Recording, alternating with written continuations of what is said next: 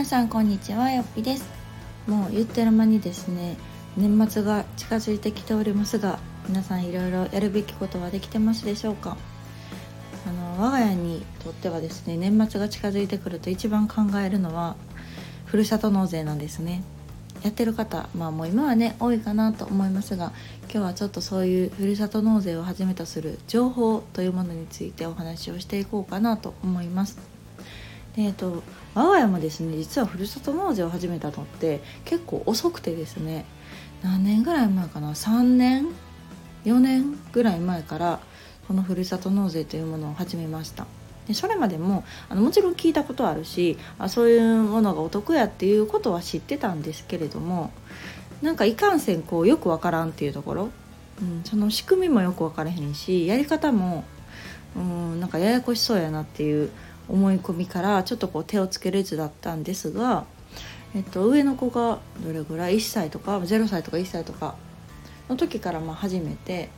それをきっかけにやってみるとですね、もうやらん手はないやんって毎回今は毎年思ってますっていうので、もう今回2020年度もうほぼほぼ終わりまして、ほっと一息ついたところではあるんですが、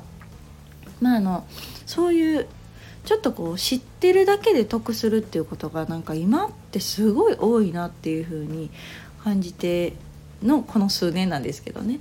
ていうのを思っています。っていうのもやっぱりここ数年でなんかお金の価値観みたいなのがすごい私は変わってきたなっていう風に感じてるんですね。あと情報っていうのがもっともっと多様化してきて、もうみんな当たり前にねスマホを持って発信して情報を受けてっていうのが当たり前にできる時代なので、ちょっと調べるだけでいろんなことが分かったりとか、お得な制度を知ることができたりとかするじゃないですか。なのでやっぱり知ってるか知らないかっていう差が今ってすごい大きいなと思ってます。最近で言うと GoTo とかもそうですよね。 GoTo トラベル、 GoTo イートとかもやっぱり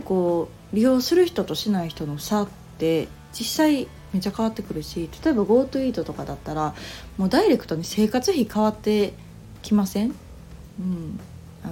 外食ね、普段だったら高くつくしって抑えてる人でも、GoTo イートのやっぱり還元ポイント還元を考えると、いや自分で食材買うより安くつくやんとか、結局ね片付けとかしなくてよかったり、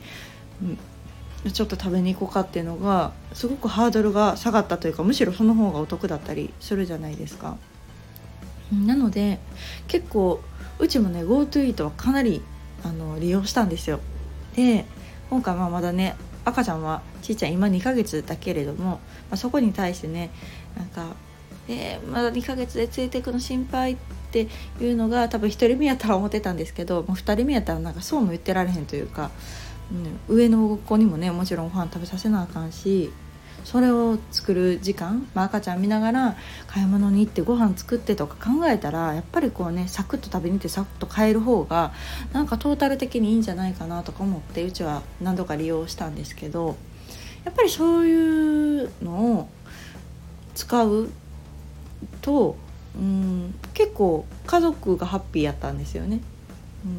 さっき言ったように買い物に行く手間、ご飯を作る手間で、上の子にねご飯一緒に食べたいって言うけどなかなかそれができなかったりするんですよ。家やったらご飯食べたいタイミングで下の子をあやしてたりとか授乳してたりとかするので、なかなかそれが叶わない時も、外食やったらみんなでね食べれて美味しかったね楽しかったねで済んだりすることもたくさんあるので、なんか私はすごく良かったなっていう風に感じてるんですけど、なんかそういうのもやっぱり私の実家とかね母とかはもちろんそれがお得なのも知ってるし、こういう制度があるのも知ってるけど、いや分かれへんわって言って一回も行ってなくてもう終わっちゃったじゃないですか。 GoTo イートもほとんど受付がねとかってなると、やっぱり多少ややこしそうなこと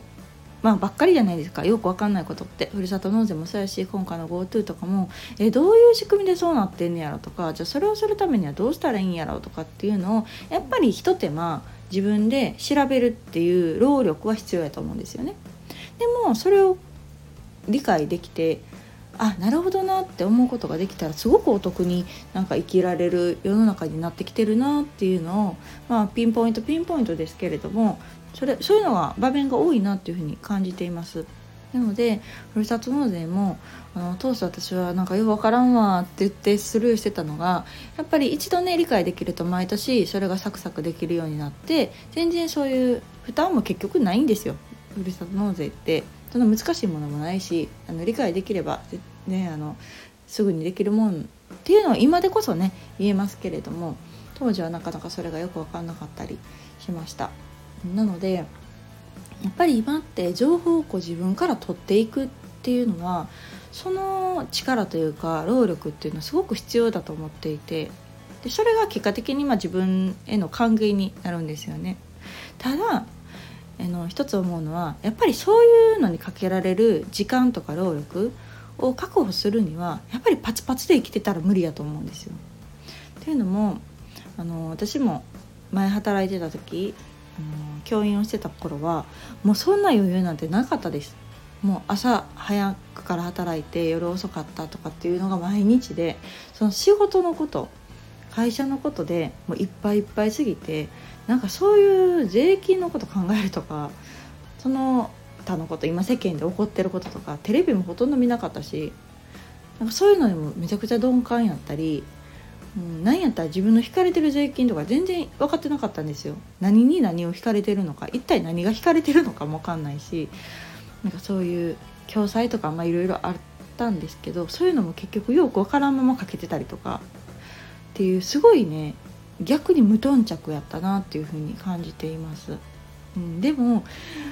仕方ないなと思う部分もあって、もうほんとそんな余裕がないんだもんっていう、毎日を送ってたんですよね。そんな調べる時間もないし、もうまずそんな労力が残ってない、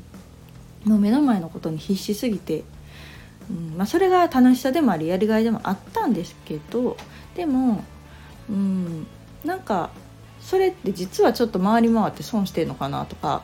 今となったら、思ったりしますね。なのでやっぱり情報が溢れてるからこそ、もちろん取捨選択も大事だし、全部が全部鵜呑みにしとったらね、間違った情報も入ってくるし、そこに時間を費やしすぎて逆に本末転倒になったりもするんだけれども、やっぱり自分にとってこれって必要そうな情報かなっていうのを見極めるアンテナだったりとか、それをちょっと調べてみようかなって取れる時間の余裕、心の余裕、体力の余裕っていうのがやっぱりあった方が、なんか結果的には、得したりするんじゃないかなっていうのを最近感じました。そういうのがすごく多いですよね。特にそういうのは早く知ったもん勝ちというか、制度を使ったもん勝ちみたいなところもあるので、今回ねその GoTo とか本当典型的な例だったなと思います。トラベルとか私はねやっぱ出産があったから今回は1回も利用できなかったけど、めっちゃ体が元気やったら、コロナのね心配はもちろんあるんだけれども、でもそういうのを加味した上ででも利用する人は利用したらいいんじゃないかなと思うし、やっぱり経済もねしっかり回していかないといけないなっていうふうに思うので。なんかそういう意味でもやっぱり情報に敏感になっておくっていうのはすごく大事だなっていうふうに感じました。今はすごくね便利な世の中で、ツイッターでもインスタでもそういう情報にすごく長けてる方が分かりやすくね解説してくれてたりとか発信してくれてたりするので、なんか恩恵を受ける人も今増えてるんじゃないかなと思うんですけれども、やっぱりそういうのを自分から情報を取りに行くっていう姿勢体制だったりとか、そういう状態を作っておくっていうのがなんか今のこの令和の時代に合ってるのかなっていうのを最近感じましたので、今日はこんなお話をしてみました。皆さんも利用したのかな、またそういういい情報があれば私も教えてほしいなと思うし、こういうのお得ですよっていうのがあればブログとか SNS を通じてですね、私もどんどんシェアをしていきたいなと思っております。では今回の放送はこの辺りで、次回の放送をお楽しみに。さよなら。